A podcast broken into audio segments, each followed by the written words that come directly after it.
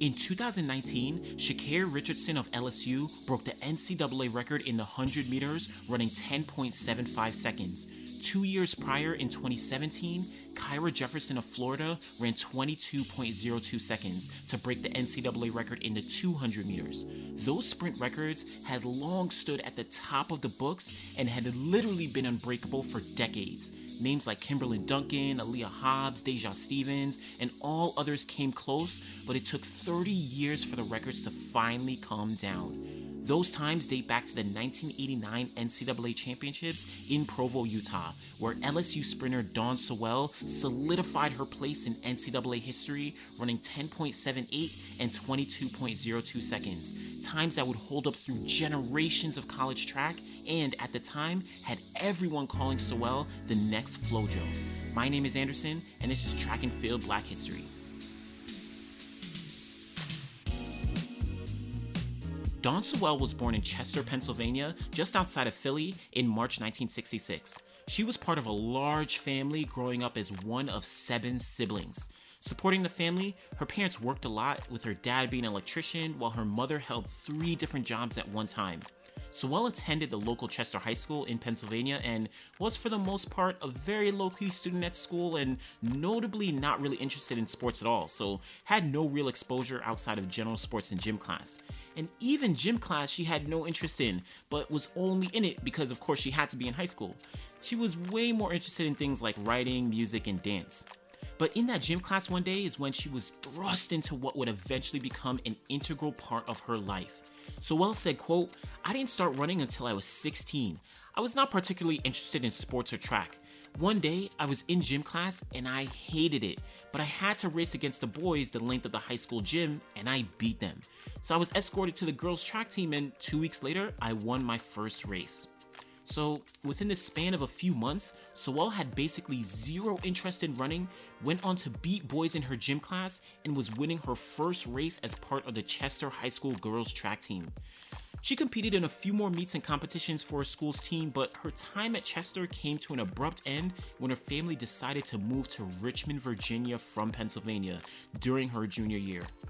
In Virginia, she attended Jefferson Huguenot Wythe High School, where she joined the girls' track team and made an immediate impact. She was winning most, if not all, of her races and was becoming more and more recognizable nationally with every race that she won. Eventually, Sewell actually had gotten the opportunity to travel to Colorado Springs, Colorado for the 1983 US Olympic Festival meet. This was a huge invitational meet that attracted some of the fastest men and women in the country.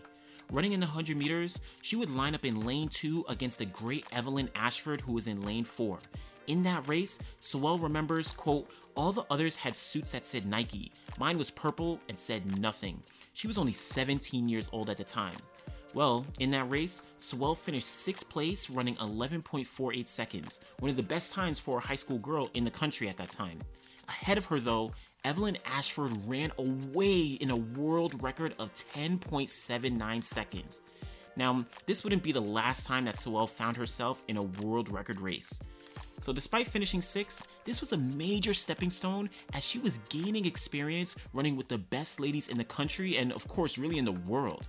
Let's not forget, just a year ago, when she was 16, she wasn't even interested in sports or running at all. So, the progress she was making was absolutely amazing. By her senior year, Sewell was winning Virginia State championship titles in the sprints and setting herself up for potentially making a huge impact in college. So she graduated high school in 1984, but she didn't jump and attend a major sports powerhouse school yet. She moved to Oklahoma, enrolling in Northeastern Oklahoma State University in the fall of 1984. Here, she was one of the top sprinters in the nation and only at a junior college. She won multiple national junior college championship titles and set a junior college record in the 100 meter dash, running 11.31 seconds at the 1985 championships, and she was just 19 years old as a freshman at the time. After completing her two years at junior college, earning her degree in 1987, she would later move to Texas, attending the University of Texas at Austin, so a big powerhouse school entering as one of the top prospects at the school, especially coming off her junior college success. Unfortunately, things at Texas didn't pan out as expected. Texas wasn't a great fit for her academically or athletically, and by the end of 1987, she decided before competing at any competitions for Texas to not only leave the track team, but leave the school completely and just take some time off for herself. So for the next seven months, Sewell was away from the sport, not involved in any capacity. But during her off time, early in 1988, she saw some races by Florence Griffith Joyner, and that inspired her to potentially get back into the sport and take a shot at even making the Olympic team. On getting back into the sport, she notes that, quote, I made my mind that I wanted to run, not anyone else. You can run for someone else in a sense, but if it's not in your heart yourself to run, then you're not gonna do it. Because of her talent, by May, she was able to get back in form, and by June, she was competing at the US National Championships, finishing fourth place in the final, running a time of 11.34 seconds, so barely losing a step from where she left off. With a few more weeks of training, by July 1988, she was lined up for the US Olympic trials in Indianapolis, Indiana. At this meet, all eyes were on Florence Griffith Joyner, who was coming in as one of the favorites in the 100 meters, along with Evelyn Ashford and some other ladies. Sewell was sporting a black uniform as she wasn't running for any school or any shoe sponsor yet. In the first round heats, she finished third place in the 100 meters behind Evelyn Ashford and Gail Devers, qualifying her for the quarterfinals. In those quarterfinal rounds, she would now be lined up against Florence Griffith Joyner, who had again all eyes on her because of the windy 10.6 she ran in the heats. Well, just like in Colorado Springs five years prior, where Evelyn Ashford set the world record, Sewell found herself finishing fifth place with a time of 11.19 seconds behind Flojo's 10.49 seconds, which was a world record in the 100 meter dash. So, despite being overshadowed and caught up in an electric race, Sewell's fifth place was good enough for a spot in the semifinals and was, of course, her personal best at the time. Unfortunately, though, she would only manage to run 11.40 seconds and finish 7th place in her semifinal heat, ending her path to making it onto the Olympic team. She did contest the 200 meters as well, where she made it again all the way to the semifinals, but finished 7th place there as well, and again missed the spot in the finals. Despite not making it to the finals in either event at the Olympic trials, Sewell didn't really think she would make it to the Olympic Games anyway, but that competition proved herself that she is capable of seriously running fast if she put her heart into the sport and committed herself to the training. So, shortly after the Olympic trials, Sewell enrolled at Louisiana State University in Baton Rouge. At LSU, Sewell was immediately successful both indoors and out, she notes the reasons for her quick success were, quote, dedication, training hard. I've never really dedicated myself to the sport until this year. A lot of growing up, a lot of different things. Personally, I'm more together. When you have no distractions from track, therefore you're able to put 100% in and you're able to get excellent results. And that she did. In the 1989 indoor season, Sewell ran American records in the 55 and 200 meter dashes with times of 6.58 seconds and 22.87 seconds, respectively. She also went on to win both events at the NCAA Indoor Championships and ran the anchor leg on LSU's 4x4, solidifying herself as potentially the top American sprinter at the time. Outdoors, though, was even better. Early in that season, on the first week of April, Sewell ran the 100 meters in a time of 10.93 seconds, which was the sixth fastest time in US history at that point and broke the NCAA record as well. Sewell put the world on notice that she was ready for the season and ready to go even faster. Well, enter the 1989 NCAA Championships. The championships were held on May 31st to June 3rd in Provo, Utah, on the campus of Brigham Young University. Sewell had a packed schedule slated to run the 100, 200, and 4x100 meter relay. Day 1 had the heats of the 4x1 and 200 meters. On the relay, she ran the second leg for LSU as they comfortably won their heat in 43.45 seconds, only second to Texas Southern, who had won the other heat in 43.43 seconds. In the 200 meters, Sewell won her heat here as well, but with a bit of competition as her LSU teammate Esther Jones was right behind, with both ladies running 22.95 and 22.96 respectively. That gave Sewell the fourth fastest time entering the 200 meter finals. Day two were the 100 meter heats, and Sewell showed levels in that race. She managed to run 11.07 seconds, far and away the fastest woman in the heat, with the next fastest woman, again her teammate Esther Jones, running 11.23 seconds. Day 3 had the 4x1 and 200 meter finals. First with the 200 meters, with Sewell starting in lane 6. From the gun, she was out quickly with Mary Onyali of Texas Southern and Nigeria in lane 5 running right with her around the turn. As they entered the home straight though, Sewell had a step on Onyali, took over the lead, and never looked back. Sewell walked away with the 200 meter win in a time of 22.04 seconds, destroying the NCAA record in the event. After the race, Sewell said, quote, it was a sloppy ending for me, but I ran better than usual around the turn. I had to run the turn hard. I wasn't paying attention to anyone around me. I was just concentrating on what I was doing. I wanted to run 21 seconds today, but that's okay. I'll take what I got.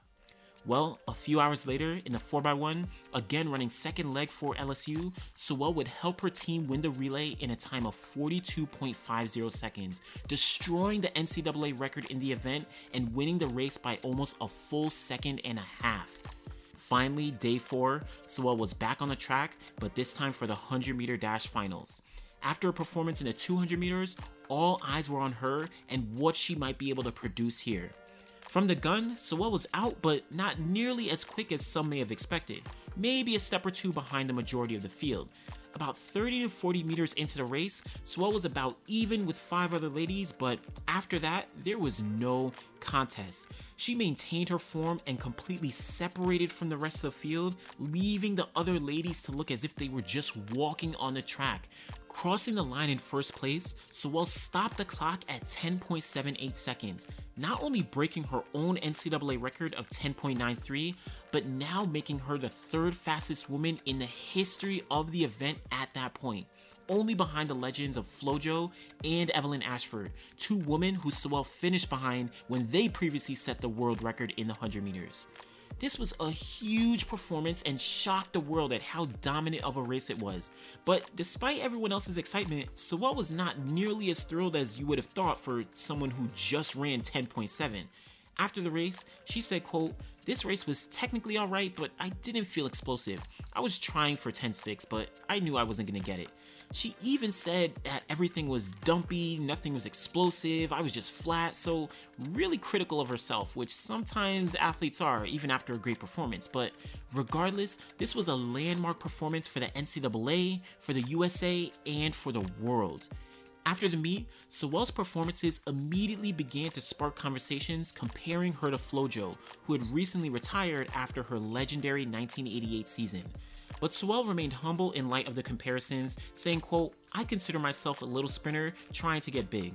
God gave me talent and I'm trying to use that talent.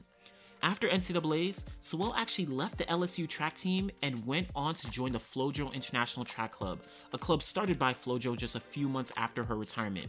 Sewell did remain at LSU to finish her degree though. She went on to compete at one low key meet in California where she ran 11.07 seconds. Then she ran at the USA Outdoor Championships in Houston, Texas. Here she won the 100 meters running 10.95 and 10.91 in the heats and finals, respectively.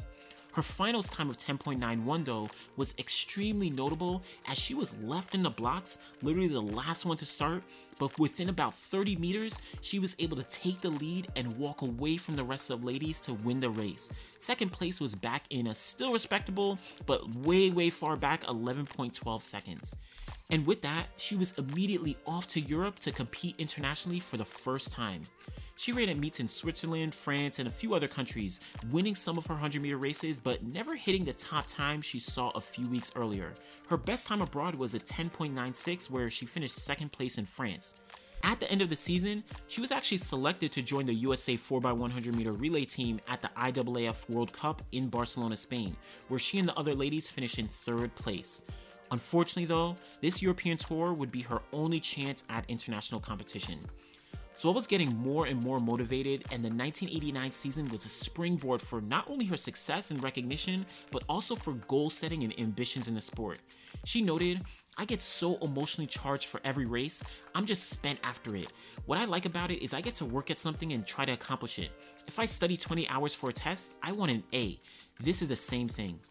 She even began to study the sport a little bit more, looking into the history and times and records, shooting for some lofty goals, saying she would like to run 10.48 and break Flojo's record, bragging saying that if she were to break Flojo's record, it may even bring her out of retirement. Unfortunately, injuries began to plague her just as the 1989 season was wrapping up. In 1990, she started off the indoor season at a few meets running the 55 and 60 meter dashes, but her injuries proved to just be too much and really hindered her ability to train effectively. It's possible that her chronic injuries led her to lose that motivation she built up in 1989, but by the time the 1990 outdoor season came along, Sewell unfortunately decided that it was time to hang up her spikes and just retire from the sport.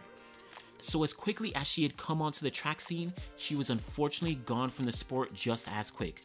But despite her early retirement, Sewell's legacy had already been set in stone. Her 1989 season, and specifically her performances at those NCAA championships, would live on forever. Her records would stand for 30 years, with the 200 meter time being broken in 2017, while her 100 meter time was only broken in 2019. Despite the ups and downs in her career and life, she gives some excellent advice noting that quote, there's always something that's going to come up in your life, whether it's in track and field or somewhere else. And I've learned that you just got to adjust to things as they come along. You don't want to adjust, you don't feel like it sometimes, but you have to. So that's Dawn Sewell, one of the greatest sprinters in history whose records transcended generations of athletes in the NCAA. Make sure you follow the podcast. Come back next time for another story. Check us out on Instagram, and thanks for tuning in to Track and Field Black History.